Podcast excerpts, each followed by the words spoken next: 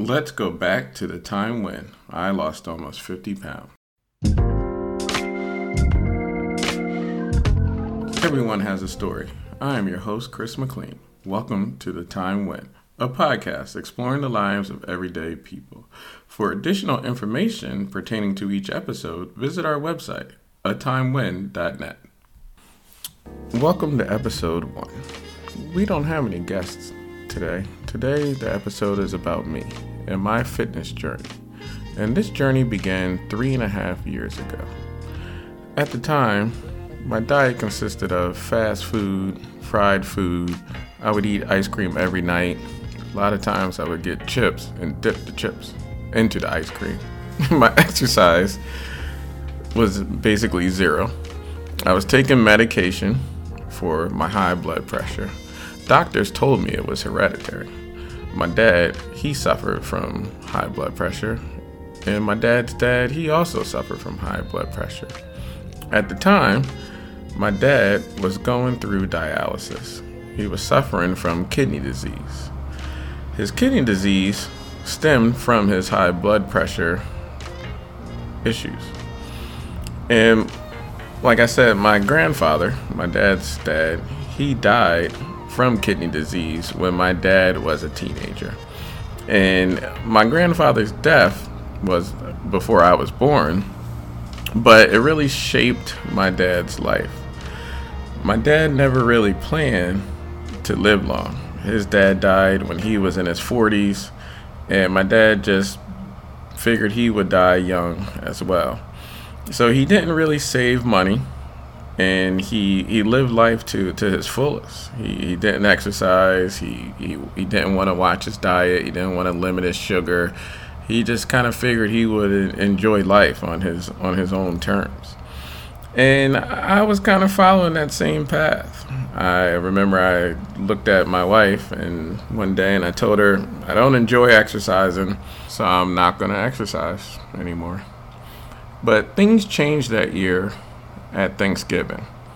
Went to New Jersey, visit my parents and family for Thanksgiving, and driving home that weekend back to Delaware, uh, I was talking to my dad on the phone. I remember he was complaining about these this pain in his back, and he, he didn't know where it was coming from.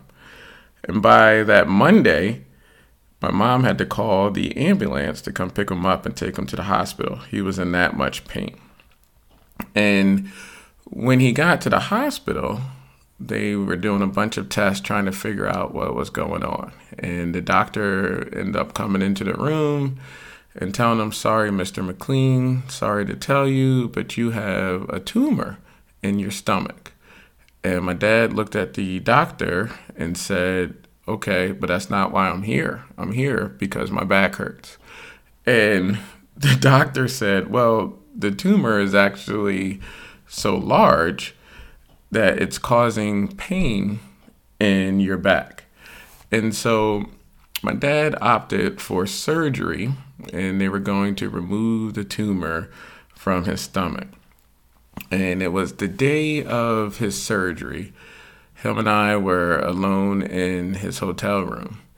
And he said to me, I'm in this situation that I'm in now because of my, my life choices. I, you know, knew from an early age that I was going to have possible complications from the lifestyle that I was living. And, you know, he, I chose not to try to do something about it. And he warned me against that. My dad died relatively young. He died at the age of 62. And he was trying to encourage me to not make the same mistakes that he did, to try to take care of my health and to watch what I ate and to uh, to exercise regularly. And I listened to what he said, but I didn't make any changes right away. So fast forward a year, and that's when I finally made the change. I, I thought to myself it was time to get control of my weight. And more importantly, I wanted to be an example for my son. I didn't want him to follow in the same path. I was following in the same path that both my grandfather and my father were going down. And I, I didn't want Cam to also follow down that path. So I started off slow. First, I made some changes to my diet. Instead of eating a whole cup of ice cream every night, I switched to the little mini ice creams. And then I started to do a, a running program, a, a run walk program. And I never liked distance running. When I was, you know, younger, playing sports, I ran track. And to, when the coach asked us to do the two lap warm up on the track, I, I hated it. I, you know, I did sprints and track and I did not want to do any distance. So I didn't know how I was going to be able to run this di- or do this distance running to get in shape. But I would walk most of it. And then slowly over time, I started to, to be able to run more. And then I decided I was going to sign up for my first race. I had been being steady with my running. Uh, I was doing it three times a week. And I thought maybe I could sign up for my first race. So my first race was a, a five mile race. I didn't even start with a 5K, which now I know I probably should have started with a 5K, but I started with a five mile race. And it was called the Wine and Dine. And you run five miles afterwards. There was um, a wine tasting, and you kind of get to go to different restaurants and try different wines and things like that. And so my goal was not to walk during the race. At the time, my times were really slow. Uh, a lot of my friends used to make fun of me when I would tell them my times running, but I was trying to just stay the course, stay steady. And I ended up making it through the race. My time wasn't great, but I made it through the race without walking. And then I found a program online uh, by Hal Higdon, and it was a running program. And I started to follow those different running programs. And I came up with the plan that I would do one race a month for a year. And I thought that would keep me motivated to keep me running and working out. And I was able to follow that plan except for I missed one month, and that was the month where I chopped off part of my finger with a mandolin. But that'll be a story for another day. But back to my running program, I kept going, did different 5Ks, did a couple of 10Ks, and I wanted to actually do my first half marathon. So I started training for my first half marathon, and I was able to run it in the fall and then I really felt accomplished, making it all the way up to a half marathon. As I said, I didn't was not a distance runner. So fast forward again, after a year and a half of of being consistent with running, now I was up to five five days a week of running. I decided I was going to add weights into my running program, and I went to the YMCA and started a, a full body workout three times a week.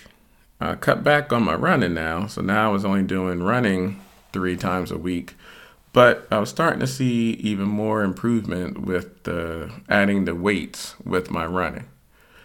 And then I was able to take another step in my fitness journey when I started adding some weights with my cardio. Recently, with the coronavirus closing all the gyms, now I've moved to these at home HIIT workouts. And I'll tell you, I used to not think those HIIT workouts were were anything special. But I quickly learned that those HIIT workouts are, are rough, that you get a good workout in with these HIIT workouts. One, you're dripping sweat by the end of it. And two, it, it gets your heart rate up. It's really hard for me to finish a whole HIIT workout. I give props to you all that out there that enjoy doing those HIIT workouts because I know as soon as the gym opens up again, I'd much rather go back to the gym than doing these at home HIIT workouts. Today I have transitioned from that small ice cream every night to eating a little bit of dark chocolate each night. I haven't completely gone away from ice cream. If I'm at the mall, I'm definitely going to go to TCBY or Haagen-Dazs. I've also no longer had the need for blood pressure medicine. And that leads me to question are some diseases really hereditary? Or is it more of just a lifestyle that gets passed down from generation to generation? In the future, going forward, I plan to continue to take things one day at a time and focus on my routine. But the main message I wanted to leave with everyone was I wanted to encourage people to focus on creating a new healthy lifestyle first. So if your goal is to lose weight and to be healthy, right? Focus on that healthy lifestyle, right? Not focus on diets or or restricting yourself. And second, I would suggest that you create a routine that you are going to be able to stay consistent with. I knew personally I was not going to be able to work out at the end of the day. After school, I just want to come home and sit on the couch. I, I can't run in the afternoon, but that works for people. But what I decided to do was to run before school. All right, so I just got in a routine of setting my alarm clock at 4:30 in the morning. On days that I go to the Y, Monday, Wednesday, Friday, I I'll be there right at five o'clock when the Y opens up. On the days that I run, I can still get up at 4:30, and I just run around my neighborhood in the dark.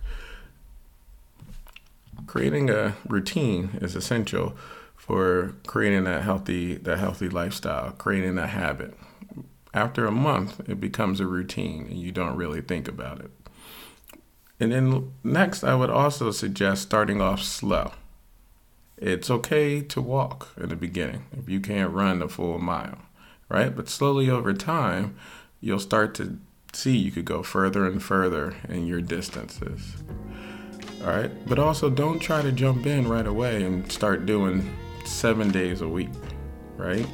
If you haven't been exercising, maybe start with two or three days a week, and then you can eventually start to build on that. And the last thing I would say is to not get discouraged if you don't see results right away. Right? If, if you have a goal weight, it's going to take you a while to get there, most likely.